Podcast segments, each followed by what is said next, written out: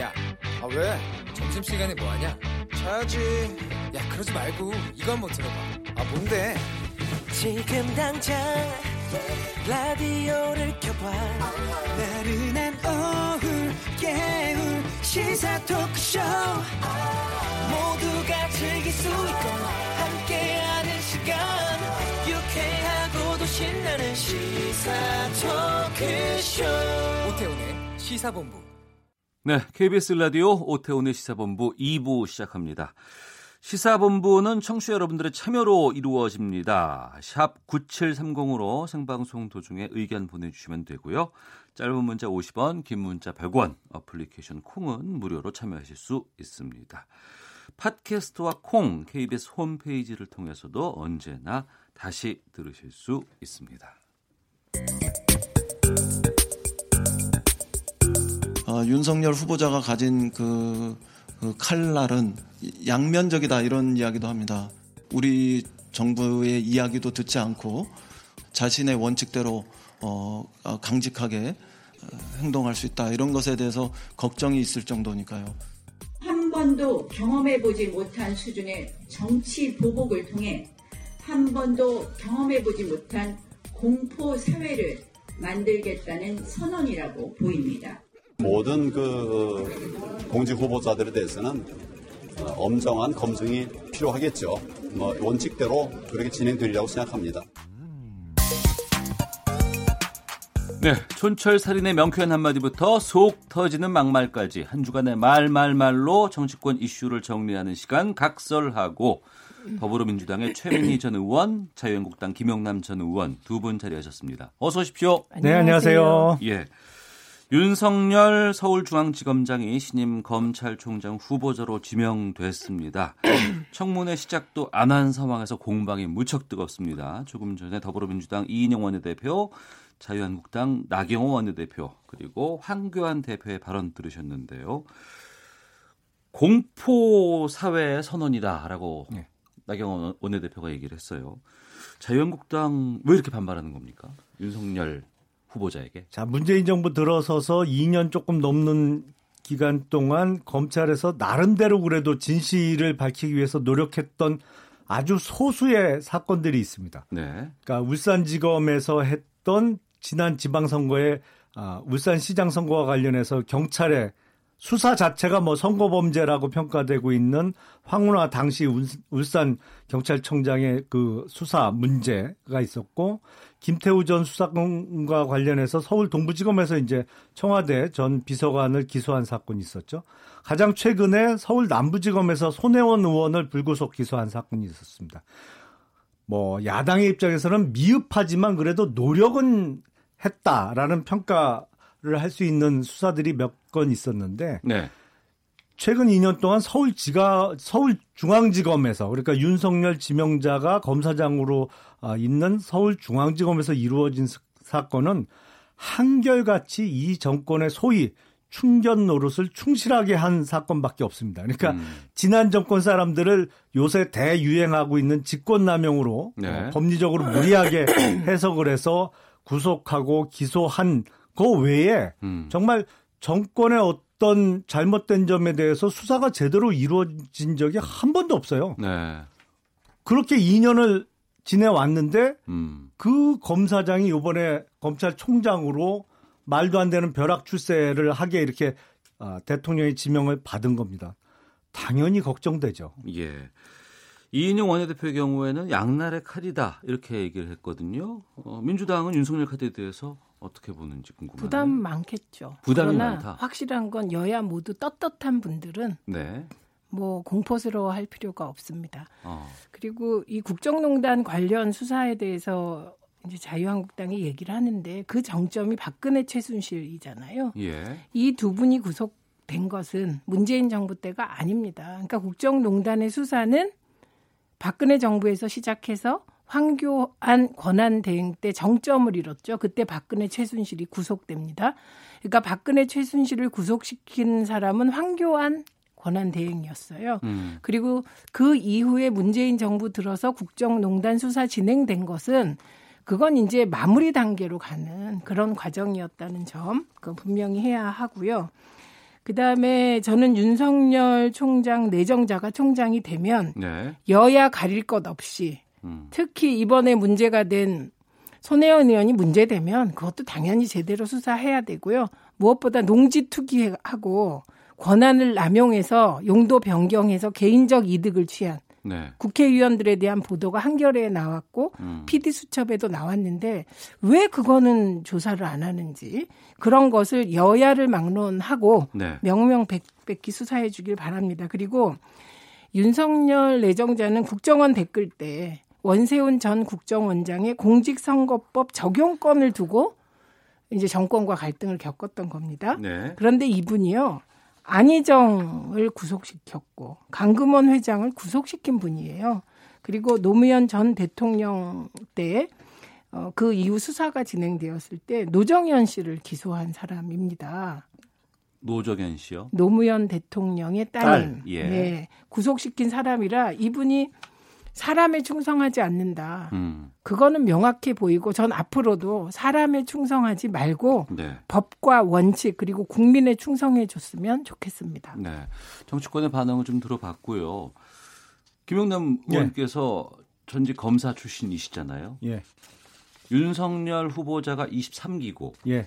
그리고 현 그 문무일 검찰총장이 십팔 기고 예. 김용남 의원이 이십사 기시죠. 그렇습니다. 예, 예. 한 기수 미치시네요. 저보다 한 기수 딱 위죠. 어, 예. 그러니까요. 예. 그 검찰은 검찰총장이 임명되면은 선배들은 다 나간다면서요. 그랬죠. 예. 왜 그러는 그게 거예요? 그게 불문율이죠. 왜냐하면 예. 아무래도 검찰이 수사 조직이다 보니까 음. 아, 어, 일사불란하게 좀 움직여야 되는 측면이 있거든요. 그리고 예.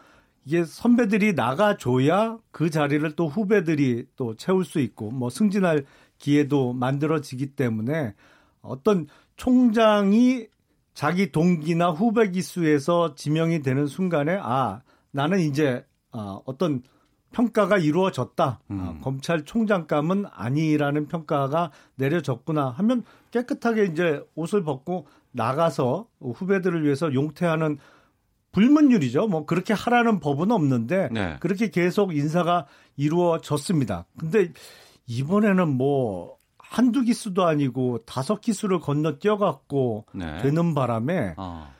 지금 이제 사법연수원 이십이 기 같은 경우에는 고검장 승진자가 한 명도 없어요. 아직 고검장 승진할 기수가 아니었던 거죠. 기존에 이십이 기가. 예, 그러니까 예, 예. 윤석열 지명자보다 일 년 위에 음. 기수들이. 그러니까 여기는 고검장 승진 기수도 아직 아니었기 때문에 어떤 고검장으로서 아니면 그 더 이상 검찰총장으로서의 어떤 평가받을 기회를 다 건너뛰고 지금 후배가 지명을 받아서 뭐 어떻게 해야 될지 다들 난감해하고 있는 상황입니다 지금. 네, 이런 그 불문율이라고 얘기를 하셨는데 이 관행이 계속 이어져야 되는 게 바람직한 건지 아니면은 글쎄요 굳이 그렇게까지 해야 되나 생각이 들기도 하고. 그러니까 저는 자유한국당이 이번 인사에 대해서 비판하는 것 중에.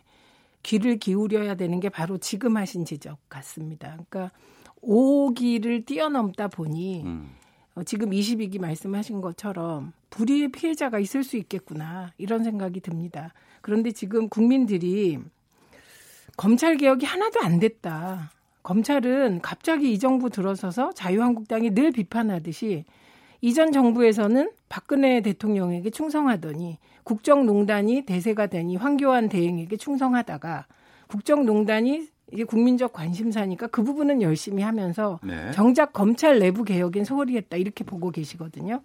그러면 그 책임을 하급 검사한테 물을 수는 없어요. 선배들이 질 수밖에 없는 겁니다. 그래서 음. 저는 일정한 정도의 기수 파괴는 불가피하다. 그런데 지금 말씀하신 것처럼 이십이 기 같은 경우는 그 책임으로부터 얼마나 그 책임져야 되는지 이 부분에 대해서 판단이 필요할 것 같아요. 그래서 이번 기수 파괴에 따른 부작용이 있을 거다 동의하고요. 그 부작용이 건강한 방식으로 해결됐으면 좋겠습니다. 그러니까 음. 그 윤석열 내정자 위의 기수가 그러면 다 이전 정부에서 어 말하자면 아주 강한 말로 하면 부역했냐 그럴 것 같진 않거든요. 그중에 괜찮은, 괜찮은 분들도 분명히 있을, 있다는 믿음이 있습니다. 예. 그래서 저 부작용은 있을 것 같고 음. 그 부분은 이제 음, 윤석열 내정자가 혹시 검찰총장이 되면 그 부작용을 최소화해야 되겠죠. 예.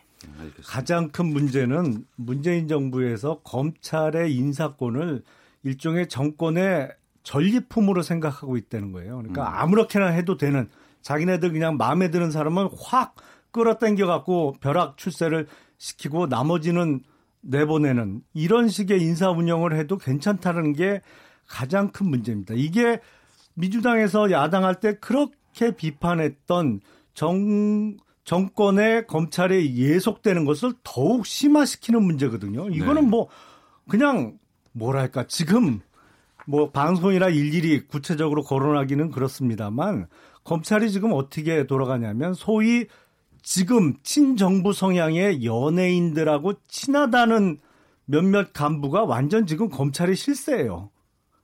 그러니까 나 참 이게 뭐 블랙 코미디도 아니고 그러니까 엉망이 된 거예요. 인사 원칙도 없고 그 사람의 어떤 수사 능력이라든지 예. 어떤 관리자로서의 능력하고는 아무 상관없이 정권하고 친하면 벼락 출세하고 그 사람들이 실권 잡아갖고 다른 사람 검사들 인사까지 좌지우지하는 참 그러니까 그런 평가를 네. 이제 그 청문회에서 말씀을 하고 검증도 받고 그게 이제... 아니죠. 지금 저 말씀은 음. 가짜 뉴스인데요. 뭐가 가짜 뉴스예요? 친정부 성향의 연예인과 친하다는 검사들이 검찰의 실세다. 이건 뭐 가짜 뉴스 중에 상 가짜 뉴스. 알만한 사람은 다 아니, 압니다. 구체적으로 네. 얘기해 보십시오. 친정부 성향의 공소하시게요? 어떤 연예인입니까? 그러니까 혹시 지금 말씀하신 거 검찰의 인사권을 권을 전리품으로 썼다 등등 이건 다 저는 지금 우병우 전 수석을 혹시 예로 드시는 건가? 이 정도로 심하지는 않았습니다. 지난 정부에서도. 예. 너무나 자, 심했죠. 아, 제가 좀 진행을 하겠습니다. 그 앞서 말씀하신 부분은 그냥 그 의견이실 뿐이고 아, 저희가 있습니다. 확인을 할 수가 네. 없기 때문에 그렇게 말씀을 드리고요. 어, 검찰총장은 청문회가 이제 필요한 그런 그 지위입니다. 예. 자유한국당은 이 인사청문회에 참석을 합니까 안 합니까?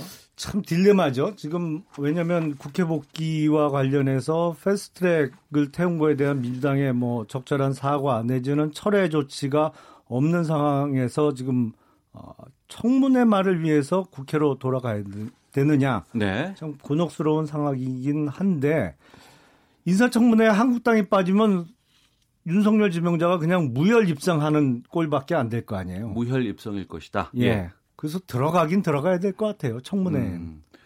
청문회엔 들어갈 예. 것 같다고 말씀하셨는데 지금 국회가 오늘 개원을 합니다만 반쪽 국회라는 지금 오명을 지금 쓰고 있습니다. 그런 상황에서 청문회만 들어온다는 건 어떻게 보세요? 그냥 자유한국당 마음대로 하시는 겁니다. 어. 자유한국당에겐 법도 원칙도 일반적인 관행도 국민의 시선도 관심이 없으신 거죠. 그래서 우리는 청문회만 들어갈 거야. 국회는 안 갈 거야. 이런 발상을 하는 것 자체가 네. 상상이나 할 수 있는 발상입니까? 그래서 저는 뭐 자유한국당이 저러는 배경이 뭔지 음. 저토록 오만하신 이유가 뭔지가 굉장히 궁금합니다. 음. 배경이 뭔지 궁금해하신다고 하는데. 배경은 뭐 민주당의 독주 때문에 이렇게 된 거죠. 그러니까 선거법을 그냥 민주당하고 범여권 정의당을 중심으로 해서 일방적으로 패스트트랙에 상정하고 국회 권력을 결정하는 선거법을 여권 마음대로 하겠다는 그 독주와 독선 때문에 이 상황까지 온 거지 뭐 다른 배경이 뭐가 있겠습니까? 그러니까. 음. 이게 합법적으로 결국은 다수결 원칙으로 국회가 가는 거고 예. 선진화법은 자유한국당이 과거에 만든 거고 거기에 패스트트랙을 넣어서 당시에 야당을 견제하려고 한 것도 자유한국당입니다. 음. 그러면 그때 자유한국당은 자신들이 거꾸로의 상황이 될 걸 예상 못하고 그러니까 자유한국당은 특권이 있어서 다수결 원칙도 무시하고 합법적인 프로세스도 무시하고 이런다는 얘기밖에 안 되는 것이거든요. 선거법을 다수결의 원칙으로 처리한 적이 있나요? 여야 합의로 처리하는 거죠. 그건 있죠. 게임의 룰인데. 팔십팔 년에. 팔십팔 년도 얘기 또 하실 줄 알았는데. 아니 근데 그건 그러니까 있었죠. 문재인 정부, 잠깐만요. 문재인 정부의 수준이 딱 오공화국 수준인 거예요. 오공화국 때 그런 일이 있었으니까 우리도 아니, 아니, 우리 마음대로 해도 된다는 게 지금 문재인 정부의 아니죠. 주장 아닙니까? 그러니까 전두환.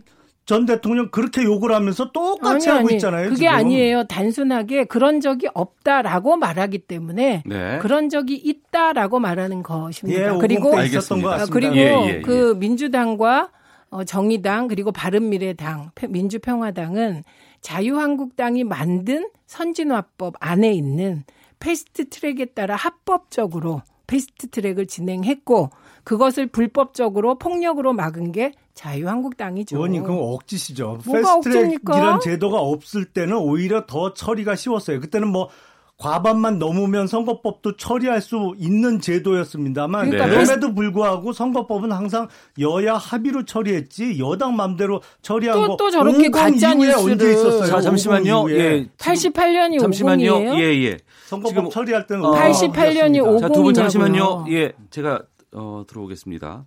오늘 유월 임시국회가 개원은 됐습니다만 지금 의사일정 합의가 쉽지 않은 상황입니다. 자유한국당이 들어오지 않고 있기 네. 때문에. 그런데 그 더불어민주당 쪽에서는 국회법상 국회 상임위 간사가 그 자유한국당 소속의 의원이 맡고 있는 위원장의 역할을 대신할 수도 있다라는 지금 의견을 내놓고 있는데 이 부분은 어떻게 보세요? 그건 말이 안 되는 거죠. 그러니까 말이 안 위원장이 예. 대리 대행을 이제 지정을 하면 그 사람이 그 임시로 회의를 진행할 수 있습니다. 그러니까. 네. 위원장이 누구를 내가 뭐 사정이 있어서 그날 뭐 해외 출장을 가야 된다든지 아니면 몸이 아파서 회의 진행이 어려우니까 당신이 대신 해 주셔라고 지정을 하면 그 사람이 할 수 있죠. 근데 위원장이 예를 들어서 민주당 간사를 지정 안 하면 간사가 자격이 없는 거죠. 그게 음. 어떻게 위원장이 출석 안 한다고 자동적으로 민주당 간사가 위원장 대행으로서의 자격이 생기겠습니까? 뭐 네. 없지죠. 그건. 뭘 그렇게까지 합니까? 저는 그렇게 할 수 있다. 음. 그럼 이제 그게 어떤 법적 효력을 갖느냐. 그것도 절차가 있어요. 네. 어, 위원장이 그 납득할 수 없는 이유로 회의 여는 것을 방, 그 거절할 때 위원 삼분의 일이 회의를 열어달라고 요청할 수 있습니다. 그러면 그럴 때 어, 누군가를 지정하는데 아무래도 간사가 되겠죠. 네. 그래서 여당 간사를 세울 수가 있습니다. 이게 국법, 음. 국회법에 나온 다 합법적인 절차입니다. 예. 그런데 지금 어떻게든 합의를 이뤄내려고 노력을 하, 하는데 정 자유한국당이 계속 일 안 하겠다고 하고 음. 무노동 유임금 원칙에 따라 특권을 누리겠다고 하면 그거는 뭐 그렇게라도 상임위가 열려야 되지 않겠습니까? 그러니까 네. 빨리 자유한국당이 청문회도 하시고 그리고 이번에 그 북한 어선 넘어온 거 있잖아요. 이에 예, 대해서 예. 국방위도 좀 열어서 따져야 되지 않겠습니까? 그래서 이렇게 국사가 산적해 있는데 계속해서 그렇게 과거에 얽매여서 그럼 되겠습니까? 네. 자, 지금 오는 이 유월 이십사일 다음 주 월요일이 지금 국회 본회의로 지금 예정돼 있는 것 같습니다. 그리고 이해찬 대표는 자유한국당에게 이십사일까지는 등원 해달라고 지금 얘기를 하고 있는 상황이죠. 거기에 그 등원의 여부가 지금 그 경제청문회를 대신해서 지금 문희상 의장이 주장하고 있는 경제원탁회의 이것으로 지금 아마 중재안이 나온 것 같은데 여기에 대해서 지금 입장은 어떤 거예요? 자유한국당은? 글쎄 원탁회의 뭐 문희상 의장님이 제안하신 내용을 구체적으로는 잘 모르겠어요. 그러니까 청문회 원탁회의를 하면서 공개를 안 하면 의미가 없고요. 네. 원탁회의를 하면서 그거를 이제 언론이나 이런데 그 중계를 허용해서 생방송이 되면 아 그러 그 정도 할 바에는 경제청문회를 못할 게 뭐냐 음. 아, 그렇게 생각이 됩니다. 그래서 이거를 뭐 원탁회의라고 해서 규모를 자꾸 축소하는 데 의미를 둘 것보다는 네. 아, 지금 사실은 더 큰일 당하기 전에 잘못된 경제정책에 대해서 수정을 할 기회를 문제점을 따져보고 이제 고칠 기회를 갖자는 것이 한국당의 주장이니까 경제청문회 뭐 원탁회의를 조금 규모 확대하면 청문회가 될 것 같거든요. 네, 문희상 의장의 그리 중재안은 거꾸로죠. 아 그런가요? 어, 경제청문회라는 국회의원들만의 마당을 음. 이게 더 넓히자가 경제원탁회의인 겁니다. 네. 그러니까 이게 그 접근이 다르고요. 그다음에 아이엠에프 경제청문회, 한보사태 경제청문회, 경제청문회라는 게 어떤 것인지를 명확히 드러내주죠.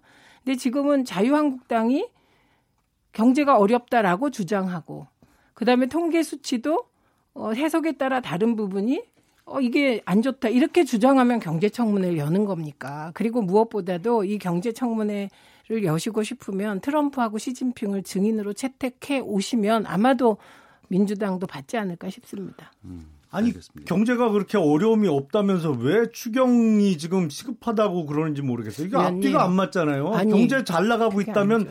추경이 그렇게 시급하다는 정부 주장은 또 뭡니까? 그러면? 의원님, 우리 경제에 대해서 경제가 어렵다, 어렵지 않다. 이거 이데올로기입니다, 지금. 그런데 민생이 어렵다. 이건 저는 팩트로 보입니다. 그래서 정부가 추경을 할 때 경제를 살린다. 반도체 수출 그 품품을 늘린다. 이렇게 경제하는 거 아닙니다.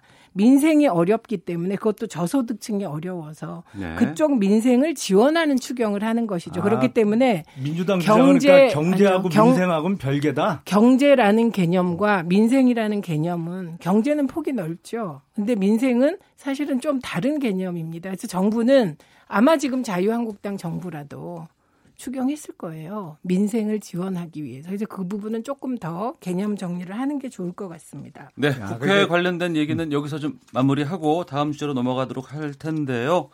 헤드라인 뉴스 듣고 계속해서 이어가도록 하겠습니다. 시진핑 중국 국가주석이 김정은 국무위원장과의 정상회담을 위해 중국 최고 지도자로는 십사 년 만에 북한을 국빈 방문했습니다. 국회의원 연구단체인 한반도경제문화포럼이 오늘 국회에서 육점일오 공동선언 십구 주년 토론회를 열고 교착상태에 놓인 현 한반도 정세와 남북관계를 진단하고 여러 해법을 논의했습니다. 강원도 삼척항에서 발견된 북한 목선과 관련해 여야 정치권이 일제히 경계에 실패한 군 당국을 비판했습니다. 이낙연 국무총리는 우리 군과 해경이 북한 어선의 삼척항 입항을 탐지하지 못한 것과 관련해 깊게 사과한다며 합동조사팀은 사건의 경위와 군의 경계태세, 목선 발견 시점과 이후 대응 등을 남김없이 조사하길 바란다고 밝혔습니다. 올해 오월 말까지 집계한 교통사고 사망자 수가 지난해 같은 기간보다 십 퍼센트 이상 줄어든 것으로 나타났습니다. 지금까지 라디오 정보센터 조진주였습니다. 이어서 기상청의 강혜종 씨입니다. 네, 먼저 미세먼지 정보입니다. 울산과 부산 초미세먼지 농도 사십 마이크로그램 이상으로 높습니다. 다른 지역은 십칠에서 삼십오 마이크로그램으로 보통 단계를 보이고 있습니다. 오늘 이렇게 영남 지방의 공기가 다소 탁하겠고요. 그 밖의 지방은 대기의 질이 꽤 좋을 걸로 보여집니다. 이 시간 기온이 많이 올랐습니다. 특히 남부 지역은 삼십 도 바로 밑에까지 기온이 오른 곳이 많고요. 양산의 기온이 삼십일 점 이 도로 현재로서 가장 높습니다. 서울도 이십육 점 이 도로 슬슬 더워지기 시작했습니다. 오늘 낮 기온 서울이 이십팔 도, 광주 삼십, 대구 삼십이 도 등 이십사 도에서 삼십이 도의 분포를 보이겠습니다. 오늘 중부지방은 가끔 구름이 많이 끼겠고 남부지방은 구름 한 점 없이 맑겠습니다. 내일은 중부와 경북 지역 점차 흐려져 오후부터 비가 시작이 되겠습니다. 비는 모레 새벽까지 이어질 텐데요. 이 서울과 경기도, 영서지방은 이틀간 십에서 사십 밀리미터의 비가 예상되고 그 밖의 지방은 오에서 삼십 밀리미터가량 오겠습니다. 그리고 내일 내일 경상 내륙에는 소나기 소식이 있는데 이 내리는 시점은 오후부터 밤사이가 되겠습니다. 양은 오에서 이십 밀리미터가량 되겠는데요. 내일과 모레 비나 소나기가 내리는 지역에선 돌풍과 함께 천둥, 번개가 치는 곳이 있으니까 주의하셔야겠습니다. 내일 아침 기온은 서울 십구 도 등 십육에서 이십이 도, 낮 최고 기온이 내려갑니다. 서울 이십육 도 등 이십이 도에서 삼십일 도의 분포를 보이겠습니다. 지금 서울의 기온은 이십육 점 이 도입니다. 지금까지 날씨 전해드렸고요. 다음 다음은 이 시각 교통상황 알아보겠습니다. 케이비에스 교통정보센터의 공인혜 씨입니다. 네, 이 시각 교통정보입니다.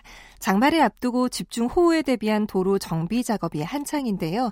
영동고속도로 강릉 쪽은 동두내 하이패스 나들목 부근 이, 삼 차로를 막고 비타면 보수 작업을 하고 있어서 이 킬로미터 지나기가 어렵습니다. 중부 내륙고속도로 창원 방향으로도 충주 분기점 부근 삼 킬로미터 정체 모두 비타면 보수 작업을 하고 있어서고요. 장현터널에서 영풍터널 부근으로는 두 개 차로 차단하고 정밀 안전진단 작업을 하고 있습니다. 있어서 이 킬로미터 막히고 있습니다. 한편 서해안고속도로는 서울 방향으로 목포 요금소에서 몽탄터널 쪽으로 가는 오 킬로미터 구간이 막히고 있는데요. 몽탄 삼 터널에서 몽탄 일 터널 쪽으로 이동하면서 등기구 보수 작업을 하고 있기 때문입니다. 또 영암 순천고속도로 순천 방향 서우학산 부근 일, 이 차로와 갓길에서도 풍수에 대비 합동훈련이 계속되고 있으니까요. 운행에 참고하시기 바랍니다. 케이비에스 교통정보센터였습니다.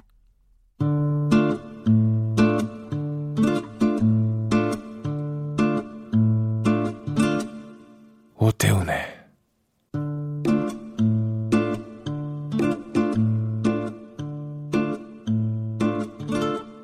시사본부.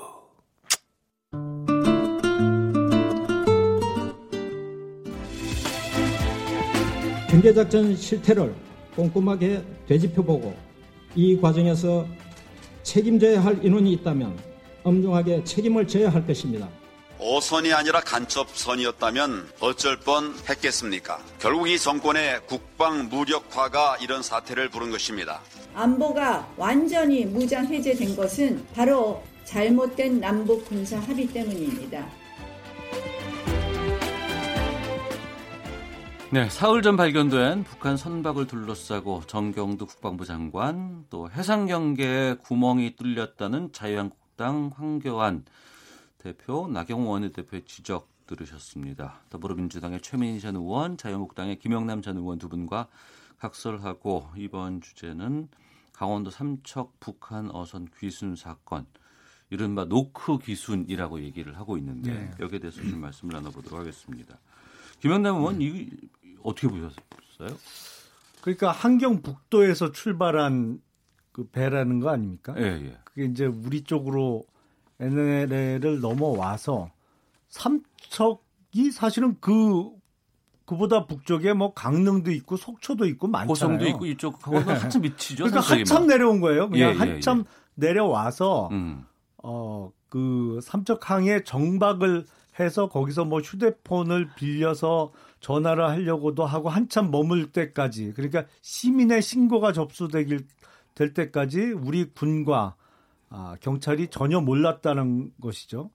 근데 지금 정경두 국방부 장관은 뭐 경계 실패를 언급을 했는데, 제가 보기에는 더 큰 문제는 경계 실패한 건 뭐 명백합니다만, 네, 그보다 더 큰 잘못은 거짓말을 했다는 거예요.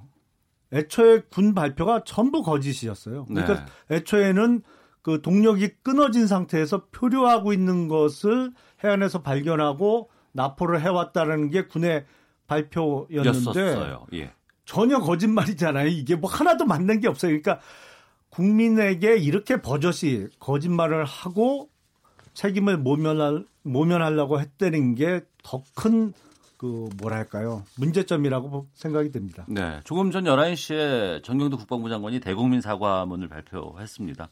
최민희 의원께서는 어떻게 보셨는지요? 다 동의합니다. 다.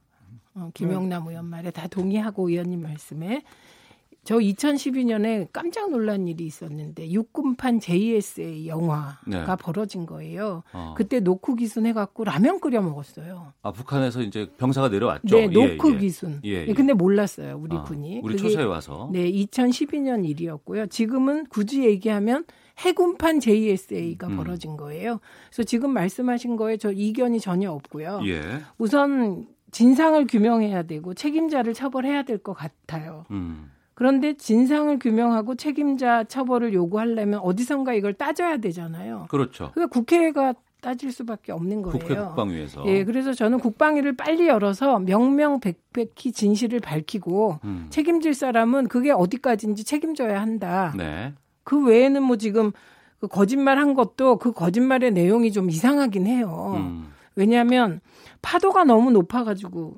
발견을 못했다, 뭐 목선은 발견이 잘 안 된다, 이런 얘기들이 감이 잡히세요? 좀 감이 안 잡혀요. 그래서 빨리 어디 어느 단위에선가 진실을 밝혔으면 좋겠는데 그건 국방위가 가장 적합하지 않습니까? 그러니까 이게 음모론의 입장에서 보면 한국당의 국회 복귀를 자꾸 촉구하기 위해서 윤석열 지명도 하고 뭐 노크 기순도 만들어내고 자꾸 이렇게 여기저기서 사고를 치는 것 같은 느낌도 아이. 들어요. 이게 참 어려워요. 그러니까, 들어와서 이제 국방위를 그러면 그러니까 여기저기서 사고가 뻥뻥 예. 터지니까 참. 하필이면 이때 북한까지. 어. 그러니까 지난번에 그 지방선거 앞에 하필이면 북미 정상회담. 예. 뭐 그런 말씀이죠. 뭐. 예. 단순히 군의 책임 논란으로 그치지는 않을 것 같고, 나경호 원내대표 같은 경우에는 정부가 북한과 맺은 남북 군사 합의도 지금 폐기해야 한다, 이렇게까지 지금 나오고 있거든요. 여기에 대해서는 어떻게 보시는지. 구일구 남북 군사 합의에 대해서는 뭐 많은 군사 전문가들이 문제점을 지적해 왔습니다. 네. 그러니까 뭐 여기서 그걸 갖고 토론하기는 시간이 부족하겠습니다만, 네, 가장 큰 문제는 우리 군의 정신적인 무장 해제까지 이루어진 것이 아니냐. 구일구 음. 아, 남북 그 군사 합의로 인해서 너무 느슨해진 거 아닌가 싶고요. 다시 한번 말씀드립니다만 우리 군이 애초부터 거짓말을 한 것도 문제고, 그리고 그 목선을 지금 폐기했다는 거 아닙니까? 그거 없애버렸대요 지금. 그 목선을. 확실치 않아요. 그것도 확실치 않아요. 예, 그러니까 문재인 정부에서는 도대체 확실한 게 뭐예요? 다 은폐돼 있어요. 이렇게. 아니 의원님, 아니 전 의원님, 이게 기승전 문재인 대통령 흔들기, 기승전 평화 흔들기로 가면 그건 좀 나중에 하시고 우선 사실부터 확인해야 될 것 같거든요. 예. 그래서 어, 빨리 국방위를 여는 게 좋지 않겠습니까? 음. 그러니까 참 이게. 거의 동감은 하시네요. 국감을 그렇죠. 열어야 된다는 거에 대해서는. 아니 확실히 따질 건 따져야죠. 네. 따질 건 따져야 되는데 지금 아유 그러니까 패스트트랙 철회하세요. 그러니까. 그러면 그냥 모든 게 해결되는데. 기승전 또 패스트트랙으로 또 이게 귀결이 되는 건 아닌가 싶은데요. 알겠습니다. 두 분께서 의견 일치를 좀 오랜만에 좀 봐주셔서 제가 감사하다는 말씀을 좀 드리고요. 다음 주제로 또 가보겠습니다. 외국인에게 내국인과 똑같은 수준의 임금을 주는 것은 공정하지 않다는 자유한국당 황교안 대표의 발언이 논란이 되고 있습니다. 황교안 대표는 검토가 필요하다는 취지였다고 해명을 했습니다만 민주당 쪽에서는 외국인 노동자 차별이라고 비판을 하고 있고 정확히 어떤 내용의 발언이 문제가 된 건지 최민희 의원께서 좀 말씀해 주세요. 그러니까 황교안 대표께서 외국인 노동자가 많이 들어와 있잖아요. 우리나라에 근데, 많이 있죠. 그런데 네, 예. 그 외국인 노동자는 우리나라에 기여한 바가 없는데 음. 임금을 똑같이 받는 건 불공정하다 이런 요지의 말씀을 하신 겁니다. 그런데 네. 이 부분은 이건 민주당이라고 하시면 안 돼요. 아 그래요? 이건 아이엘오에서 음. 인종적 차별을 노동시장에 아이엘오면 국제노동기구. 네, 예. 인종적 차별을 노동시장에 두면 안 된다. 이미 이렇게 원칙이 정해져 있고요. 우리 노동법에도 그게 명시되어 있습니다. 네. 그리고 외국인 노동자들이 그동안 우리 경제를 살리는데 기여한 거 없는 거 맞죠? 그때 음. 외국인 노동자가 없었으니까. 예. 우리 노동자들의 피와 땀 뭐 이렇게 이루어진 건데 외국인 노동자가 들어오게 된 것은 우리의 노동시장의 노동인력이 특수한 분야에 부족했기 때문이거든요. 네. 그래서 지금 이 말씀은 검토가 필요하다라는 그 변명이 더 문제인 거예요. 이거 음. 검토하면 안 돼요. 네. 이거는 갑자기 그 순간 황교안 대표께서 잘할 수 있는 분이라고 저는 생각하는데 누군가 조언을 잘못해서 정서적으로 황 트럼프가 되신 겁니다. 음. 지금 트럼프가 그렇게 비난을 받는 이유 중에 하나가 인종적 차별적 발언을 서슴지 않고 하기 때문인데 네. 이게 지금 인종차별적 발언이세요. 그리고 어, 이거는 빨리 철회하시고 어, 수습하시는 게 낫습니다. 네. 지금 뭐 아이엘오 위반이라든가 국, 뭐 국내 법에도 지금 위반이라고 지금 말씀을 하셨는데 김용남 의원께서는 어떻게 보셨어요? 그거를 뭐 외국인 혐오다 뭐 이렇게 그 비판할 거는 아니라고 생각이 됩니다. 그러니까 네. 아, 여기서 외국인 근로자와 관련해서 가장 큰 문제는 최저임금의 산입 범위를 어떻게 설정하느냐의 문제거든요. 예. 그러니까 예를 들어서 지금 외국인 근로자들은 대부분의 경우에 이제 고용주가 회사에서 그 숙식을 제공해 주죠. 기숙사나 식사 같은 거를 제공을 해 줍니다. 근데 우리 지금 그거 최저임금에 산입 못 하도록 되어 있거든요. 근데 이 부분에 있어서는 이걸 산입해 주는 나라가 많아요. 그러니까 외국인 근로자에게 제공하는 그 어떤 숙소 그리고 식사와 관련해서 그만큼 소위 현물로 제공되는 거를 값어치를 따져서 그거는 최저임금에 포함시켜주는 나라들이 많이 있거든요. 우리는 네. 절대 못하게 하고 지금 그러다 보니까 최저임금이 최근 들어서 껑충 뛰면서 그 고용주들의 특히 외국인 근로자를 고용하는 많은 쓰리디 업종이라든지 농어촌에서의 부담이 커진 것이거든요. 그러니까 이 산입 범위의 조정을 통하자, 통해서 어느 정도 해결하자는 취지라고 보입니다. 그리고 어. 지금 그 전에 있다가 없어졌는데 우리 그 외국인 근로자 산업연수생 제도가 있었죠. 예, 네. 있었거든요. 예, 예. 이거를 뭐 산업연수생 제도를 부활하다는 주장도 일부 있습니다만 적어도 어떤 생산성이 내국인 근로자 수준까지 올 때 왜냐하면 언어 소통이나 이런 게 안 되니까 아무래도 생산성이 떨어질 수밖에 없거든요. 그래서 적어도 일, 이년 동안 수습제 를 시행하자는 주장이 그전부터 산업계에서 있어 왔습니다. 그러니까 이런 제도의 도입을 적극 검토하자는 취지로 보입니다. 음. 그럼 뭐 그렇게 그러시면 이렇게 음. 해야 되는 거죠. 그 차별적인 발언은 아 내가 그때 조금 보고를 잘못 받았다. 네. 취소를 하고 음. 그리고 지금 말씀하신 논의를 하면 되는 겁니다. 근데 네.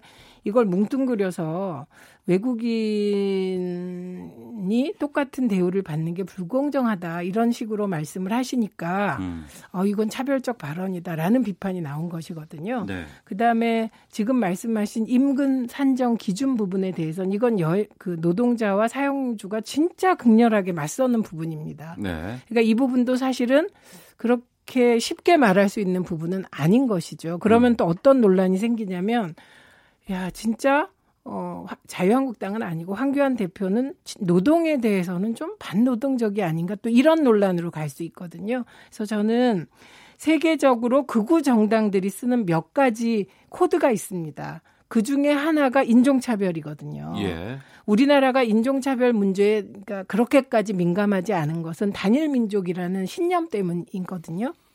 그런데 이미 우리가 사회가 다민족화되어 가고 있어요. 노동시장이 열리면서. 그래서 이 부분에 대해서는 극우적 발언이다. 극우가 아니라 극우적 발언이라는 비판이 나올 수밖에 없습니다. 음. 그래서 이 부분은 어, 조금 합리적인 토론이 필요하면 그건 진짜 합리적으로 접근하시면 될 것 같아요. 지금 내용상으로 얘기하셨듯이. 네. 여기에 대해서 황교안 대표가 그 음. 이후에 다른 또 의견 표명을 하신 건 없으시죠? 아직? 아직 없는 거로 알고 있습니다. 아, 알겠습니다. 그러면 자유한국당 당내 문제 하나만 지금 짚고 네. 아, 토론 마치도록 하겠습니다. 홍문정 의원 탈당했습니다. 네. 보수 세력을 규합할 수 없다. 자유한국당이. 박근혜 전 대통령을 지지하는 태극기 세력을 주축으로 신공화당 가칭입니다만 창당하겠다고 공식 선언했는데 여기에 대해서 지금 자유한국당 당내 분위기는 어때요? 별로 신경 안 쓰는 분위기 같은데. 아, 신경 안 쓰는. 예. 더 이상의 뭐 의원들의 동조 어, 탈당이라든가 이런 부분들로 전개되진 않을까요? 당장은 없을 것 같고요. 예. 그 어차피 내년 총선을 앞두고 어떤 인적 쇄신이 불가피한 상황입니다. 네. 뭐 다른 당도 마찬가지겠지만 음. 그러면 그 쇄신 대상으로 지명이 된 사람들은 당연히 발, 반발할 수밖에 없죠. 거기서 네. 뭐 어, 내년 총선을 앞두고 공천 과정에서 어떤 추가 탈당은 당연히 뭐 나올 수밖에 어, 없는 상황 아니냐. 그러니까 공천에서 뭐 탈락한 사람들의 일부가 아니면 탈락할 것 같은. 할 것 같은. 뭐 그럴 수는 있죠. 근데 선거 전략적으로도 저는 나쁘지 않다라고 생각이 되는 게 만약에 지금 어, 범여권에서 패스트트랙에 상정된 해놓은 그러니까 비례대표 국회의원을 왕창 늘리는 이 선거법이 통과가 돼서 이 선거법 하에 내년 총선을 치른다고 가정해 보면 예. 소위 우파 진영에서도 어, 저쪽에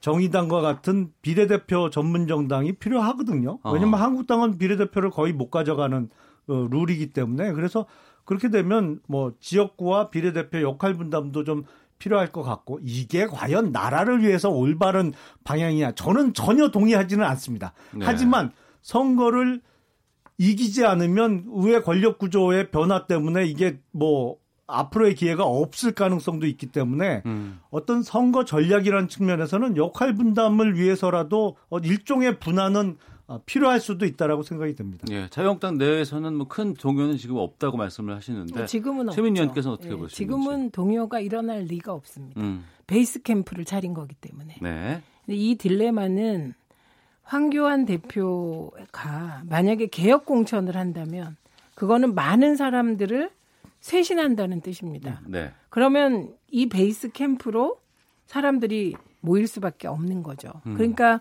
지금 홍문정 의원이 여기저기서 인터뷰한 걸 보면 되게 자신감에 차 있는 게 네. 황교안 대표의 딜레마를 보고 있기 때문이거든요. 네. 그런데 이 베이스 캠프가 커지는 게 우려돼서 개혁 공천을 안 할 수 있냐? 전 그건 불가능하다고 그러면 생각합니다. 망하죠, 그렇죠.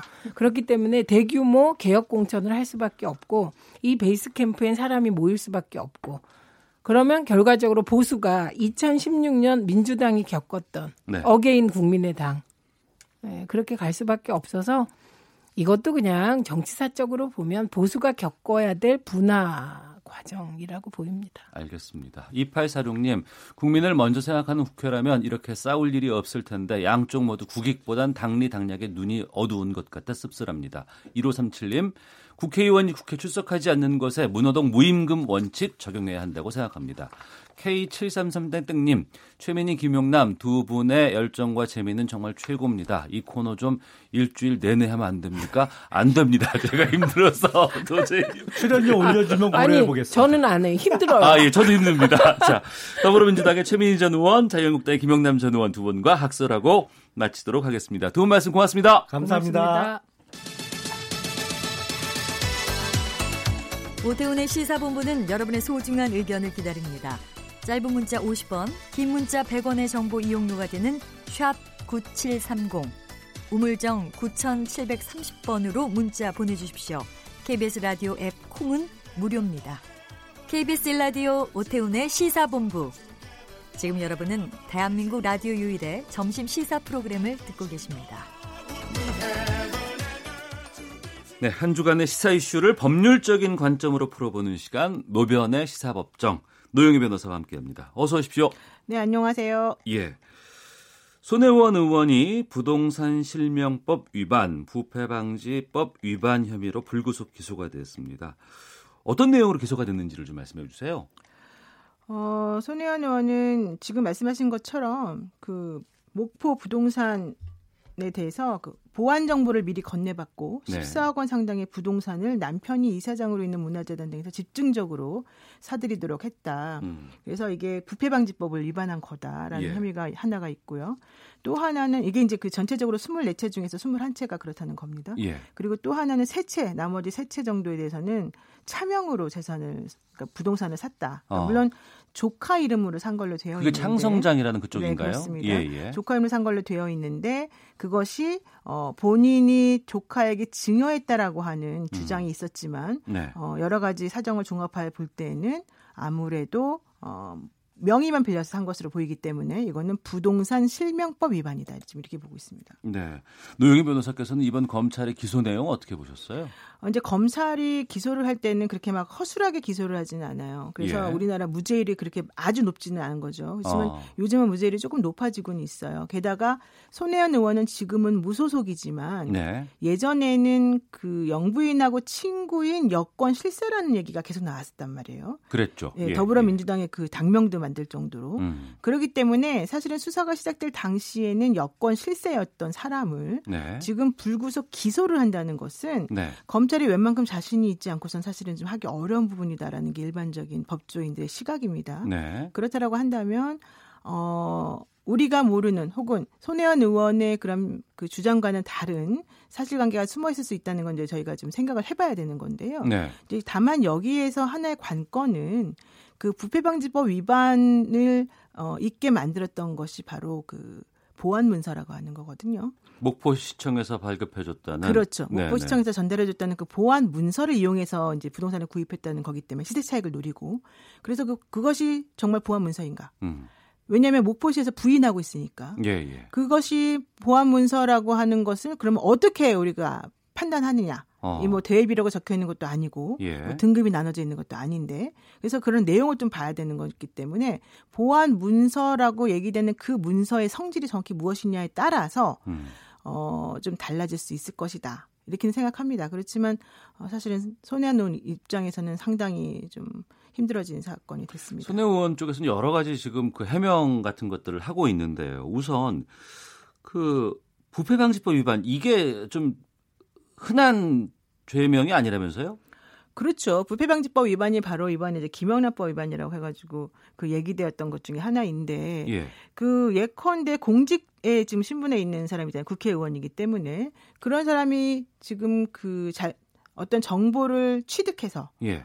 그 정보를 이용해서 뭔가 본인의 이득을 얻기 위해서 행동했다라고 한다면은 그것은 매우 부적절한 거죠. 그래서 이게 좀 칠 년 이하의 징역에 해당이 되는 칠백만 원 이하 벌금이나 칠 년 이하 징역에 해당되는 그런 사건이거든요. 네. 공직자가 업무상 비밀을 이용해서 했을 경우에는 그럼 사실 이건 상당히 심한 죄, 큰 죄이기도 하고 사실 이 죄로 처벌받은 예가 지금 정확히 나오는 게 없잖아요. 어. 그렇게 되면 이 법을 적용할 수 있는 사안인지 아닌지 예. 이런 것들을 판단하는 의미에서 매우 중요한 죄가 되기 때문에 사실은 이번 사건이 법조인들 입장에서도 좀 관심을 매우 갖게 되는 그런 음. 사건인 건 맞습니다. 그러면 손혜원 의원의 해명이라든가 자신의 주장에 대해서 어, 노변께서 보시기에는 어떻게 반박하고 있다고 판단하세요? 음. 음, 손혜원 의원은 일단 검찰 주장을 전부 다 반박을 하고 있는데요. 먼저 어, 그 보완 문서를 이천십칠 년 오월과 구월에 그 받았고 그 정보를 이용해서 부동산을 구입한 거다라는 주장에 대해서 무슨 소리냐. 내가 부동산을 산 것은 이천십칠 년 삼월과 사월이다. 어.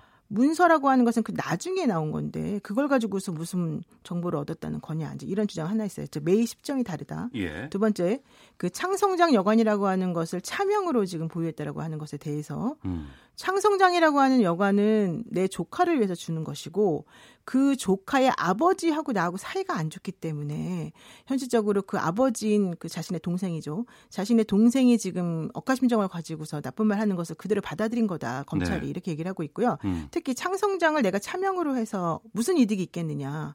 예컨대 어, 전체적으로 그 창성장에 들어간 돈이 섬에 구천만 원 정도였다는 거예요. 살 때.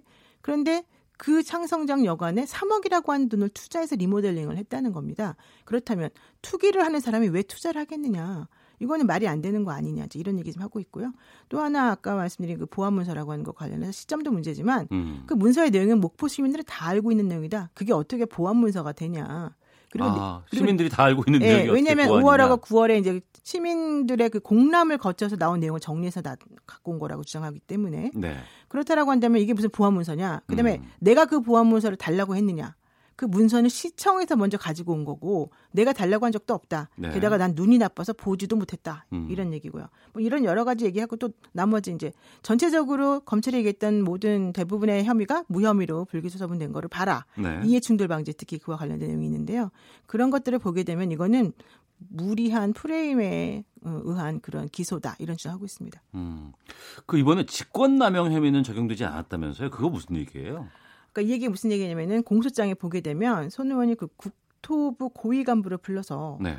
목포시가 도시재생 사업에 선정돼야 된다 이렇게 말했다라는 거예요. 음. 이 얘기는 즉 개발 정보를 손혜원 의원이 듣고 부동산을 산 다음에 네. 해당 사업의 주무부처인 국토부 간부들을 불러서 목포의 그 사업 지역 선정에 대해서 강력하게 그 권한을 행사했다는 얘기가 되는데 그 보도로 많이 나왔었잖아요 그동안. 예, 예. 그렇죠. 그래서 이제 검찰이 얘기하는 거는 그 목포시가 그래서 그 목포시가 그 도시재생 사업의 그 선정지로 돼야 된다는 선혜원 의원의 말을 듣고 국토부가 사실은 선정을 한 거다 이런 식으로 지금 사실은 얘기를 하고 있습니다. 예. 그런데 그렇다라고 한다면 직권남용으로 고소 저기 기소를 해야지. 예, 예. 왜 직권남용 그건 빠졌거든요.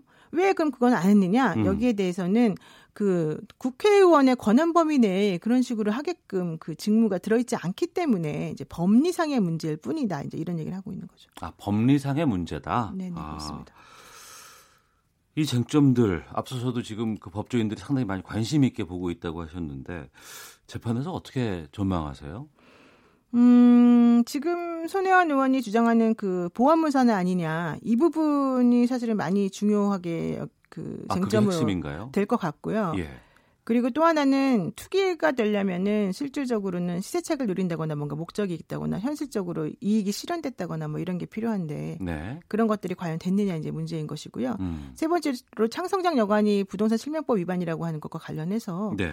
그 다른 조카에게 준 거는 증여로 인정했거든요. 음. 그럼 그것하고 차이가 뭐냐? 네. 또 창성장 여관의 실제 운영을 이제 이 손혜원 의원이 주로 많이 했다는 것과 관련해서는 당시에 조카가 군대에 가 있었기 때문에 어쩔 수 없는 거 아니냐, 뭐 이런 얘기를 했어요. 그래서 네. 그런 부분들 실제 실명법 위반으로 되느냐 안 되느냐 이런 부분 하나 하고 그 다음에 실제 시세책을 얻었느냐 하는 부분하고 목적이 무엇이었냐, 보완문서였냐 이런 것들이 될 것 같습니다. 네, 우리 국회의원들이 보면 이제 특히 지역구 같은 경우에는. 자신의 지역구에서 거주하잖아요. 그리고 그렇죠. 자신의 지역구의 주민들의 여러 가지 이득이라든가 이런 것들을 위해서 또 노력을 많이 하잖아요. 그러니까 이게 이해충돌방지법에 대한 부분들로도 연결이 될 것 같은데 이런 거 어떻게 판단해야 돼요? 그러니까 손혜원 의원이 만약에 지금 뭐 마포가 원래 본인의 그 지역구잖아요. 네. 그럼 마포에서 그런 거를 샀다. 네. 그리고 마포에서 뭔가 행동을 했다. 네. 그렇게 되면은 내가 지역구니까 내 지역을 활성화시키기 위해서 뭔가 했다. 이제 이렇게 주장은 될 수가 있을 것 같은데 지금 전혀 연고도 없는 목포에 가서 지금 이런 걸 했기 때문에 문제가 더 되는 부분이 하나가 있고요. 예. 여기에 대해서 본인이 그걸 산 다음에 이게 많이 올랐단 말이에요. 음. 그 오른 행위 자체가 이제 이해충돌과 관련돼서 본인이 정보를 이용해서 한, 한 거기 때문에 문제다라는 얘기인데, 문제는 그 이해충돌 방지 법이 없어요. 음. 이해충돌 방지와 관련돼서는 부패방지법에 원래는 원안에 있다가 빠졌거든요. 네. 그래서 그거는 이제 도덕적, 윤리적인 문제로 좀 들어갈 수 있을 것 같습니다. 알겠습니다. 자, 한 소식만 좀 더 보겠습니다. 지금 양승태 전 대법원장과 박병대, 고용한 전 법원 행정처장 재판이 끝없는 검증 작업이 이어지고 있는 상황이라고 하던데 뭘 검증하고 있습니까? 이게 정말 재밌는 게요. 변호사들이 형사사건 처리하면요. 예. 검찰이 제출하는 증거가 이거 신빙성이 없다 막 이렇게 주장을 해요, 우리가. 네. 그럼 판사님들이 뭐라고 그러면 검찰이 증거를 조작하겠냐. 음. 검찰은 객관적인 그 공익의 수호자이기 때문에 네. 그런 주장은 받아들이지 않겠다. 이런 얘기를 많이 하면서 변호사들 말을 무시했거든요. 네. 지금 양승태 전 대법원장이나 박병대 고영한 전 대법관도 임종환 뭐 전 행정처장 다 마찬가지였습니다. 행정처장도. 예. 그런 분들이 이제는 거꾸로 어. 검찰은 자원보다 지금 잘못된 조, 증거를 내고 있다. 예. 글씨체에 다른 걸 보면 이거 원본이 아니다. 원본이 음. 아닌 거는 원래는 증거를 채택하면 안 되는 거란 말이에요. 네. 그러니까 모든 걸 의심하고 모든 게 조작됐다 이렇게 이렇게 말을 하고 있기 때문에 네. 그동안 그들이 해왔던 것하고는 완전히 반대되는 현상이 벌어졌습니다. 음. 그래서 이제 원본 파일 이런 게 내용은 같아도 글씨체가 다르면 실제 그건 증거를 사용할 수가 없어요. 내용은 같은데 글씨체가 다르다는 네, 왜냐면은 그 문서가 예를 들면 A라고 하는 문서가 이렇게 뭐뭐뭐뭐 하기로 했다라고 해서 적혀져 있으면 예. 그 문서 그대로가 증거가 돼야 되는 거지 그 어. 문서를 변형시킨 것은 변조된 거가 되잖아요. 예. 그러니까 예를 들면 폰트가 다르다든가 음. 글씨체는 뭐 예를 들면 한글 같은 경우에는 함초론 바탕으로 했는데 여기는 휴말 명주로 나왔다든가 예. 이렇게 되면 사실 문제가 되거든요. 예, 예. 그래서 그런 것들 지금 하나하나 따지는 중이에요. 게다가 어. 쪽수도 이 기록에는 뭐 사 페이지부터 시작하는데 여기에 당신이 제출하고 있는 이 진술조서나 이런 것들은 사실 확인서는 왜 칠 페이지부터 시작하느냐. 어. 이거 이거 조작한 거다. 이렇게 좀 주장하는 거죠. 조작의 가능성이 정말 있어요, 그렇게 되면? 없어 보이는데. 왜냐면 그렇게 할 실익이 전혀 없고. 예, 예. 제가 봤을 때는 아닌 것 같아요. 그리고 폰트 다른 거나 글씨 다른 것도 여러 가지 버전이 있어서 그런 건데, 음. 사실 이거는 사실은 제가 봤을 때 시간 끌기다. 이렇게밖에 안 보이죠. 지금 그 시간 끌기를 펼치는 이유는 무엇인지요? 뭐 일단 이렇게 해서 하나라도 얻어 걸리면 증거로 인정되지 않을 수 있지 않냐 이런 생각이 하나 있는 것 같고. 얻어 걸리면? 네. 또 하나는, 왜냐면은 이게 위조됐을 가능성이 별로 많지 않기 때문에. 네. 더 중요한 건 일심 판결 판결 전에 구속만기를 풀려나겠다 이런 생각 때문인 거죠. 구속만기가 언젠가요? 그러니까 우리가 이제 그 팔월 달로 지금 다 예정돼 있는데요. 네.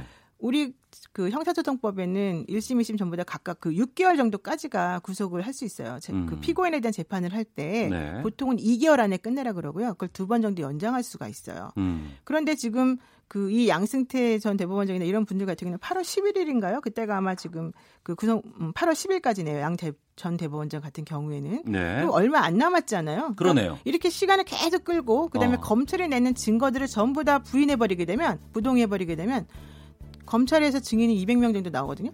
그 사람들 다 불러서 물어봐야 돼요. 그러면 어. 재판이 끝나겠습니까? 당연히 안 끝나겠죠. 팔월 십일까지 안 끝나게 되면 어, 풀려나야 됩니다. 그걸 알겠습니다. 노리는 것 같습니다. 자, 노영희 변호사 함께했습니다. 고맙습니다. 네, 고맙습니다. 시사본부 마치겠습니다. 내일 뵙겠습니다. 안녕히 계십시오.